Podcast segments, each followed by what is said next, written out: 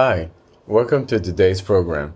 This is Kennedy with Living on God's Word.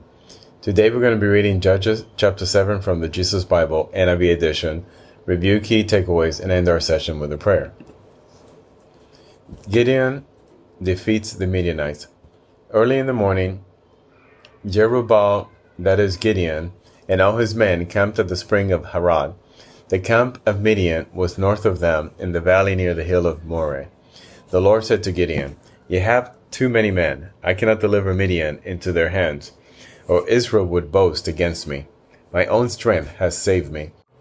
Now announce to the army anyone who trembles with fear may turn back and leave Mount Gilead. Some 22,000 men left, while 10,000 remain. But the Lord said to Gideon, There are still too many men. Take them down to the water, and I will thin them out for you there. If I say this one should go with you, he should go. But if I say this one should not go with you, he should not go. So Gideon took the men down to the water. There the Lord told them, Separate those who lap the water with their tongues, as a dog laps from those who kneel down to drink.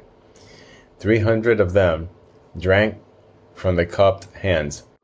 All the rest got down on their knees to drink. The Lord said to Gideon, With the three hundred men that lapped, I will save you and give the Midianites into your hands. Let all the others go home. So Gideon sent the rest of the Israelites home, but kept the three hundred, who took over the provisions and trumpets of the others. Now the camp of Midian lay below him in the valley. During the night the Lord said to Gideon, Get up, go down against the camp, because I am going to give it into your hands. If you are afraid to attack, go down to the camp with your servant Purah, and listen to what they're saying. Afterward you will be encouraged to attack the camp. So he and Purah his servant went down to the outpost of the camp. The Midianites, the Amalekites, and all the other eastern people had settled in the valley, thick as locusts. Their camels could not more be counted than the sand on the seashore. Gideon arrived just as a man was telling a friend his dream. I had a dream, he was saying. A round loaf of barley bread came tumbling into the Midianite camp. It struck the tent with such force that the tent overturned and collapsed.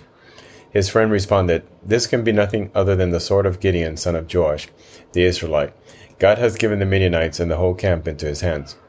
When Gideon heard the dream and its interpretation, he bowed down in worship. He returned to the camp of the Israel and called out, Get up, the Lord has given the Midianite camp into your hands. Dividing the three hundred men into three companies, he placed trumpets and empty jars in the hands of all of them, with torches inside. Watch me, he told them. Follow my lead. When I get to the edge of the camp, do exactly as I do. When I and all who are with me blow our trumpets, then from all around the camp, blow yours and shout for the Lord and for Gideon. Gideon and the hundred men with him reached the edge of the camp at the beginning of the middle watch, just after they had changed the guard. They blew their trumpets and broke the jars that were in their hands. The three companies blew the trumpets and smashed their jars, grasping the torches in their left hand and holding in their right hands the trumpets they were to blow. They shouted, A sword for the Lord and for Gideon.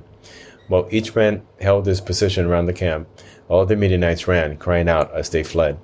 When the three hundred trumpets sounded, the Lord caused the men throughout the camp to turn on each other with their swords. The army fled to Beth Shittah toward Zerah, as far as the border of Abel Meholah near Tabbath. Israelites from Naphtali, Asher, and all Manasseh were called out, and they pursued the Midianites. Gideon sent messengers throughout the hill country of Ephraim, saying, Come down against the Midianites and seize the waters of the Jordan ahead of them, as far as Beth Barah. So all the men of Ephraim were called out, and they seized the water of the Jordan as far as Beth Barah. They also captured two of the Midianite leaders, Oreb and Zeb. They killed Oreb at the rock of Oreb, and Zeb at the winepress of Zeb. They pursued the Midianites and brought the heads of Oreb and Zeb to Gideon who was by the Jordan. This is the end of Judges chapter 7. So we see here how Gideon defeats the Midianites and how God keeps thinning his forces until he's left with 300 men. And then they create a plan where they divide up the 300 men and they placed trumpets and empty jars in the hands of all of them with torches inside. And when they blew the trumpet and they broke the jars that were in their hands, the enemy just took off running and they were pursued and, and basically wiped out. So once again, God claims a big victory. So let us pray. Father God, thank you so much for your loyalty to us, for your faithfulness to us. Father, you don't owe us anything, but yet you are faithful to us. Teach us how to be faithful back to you, Lord. Teach us how never to abandon you. Always keep our hearts clean and open towards you, towards God's work. Help us relate to our friends, our fellow, even our enemies in a way that you would have us do. Father, let us have pure love in our hearts for our enemies. Let us not have feelings that are filled with envy, jealousy, hatred, dislike. Teach us how to accept our fellow men, even though they're different from us. Teach us how to love them, accept them, and bestow blessings upon them. Father, we ask that you send the Holy Spirit to support us and to protect us. In Jesus' name, amen. This concludes today's reading and interpretation of Judges chapter 7. We hope that you will join us again tomorrow. God bless you. This is Kennedy, your brother in Christ, always.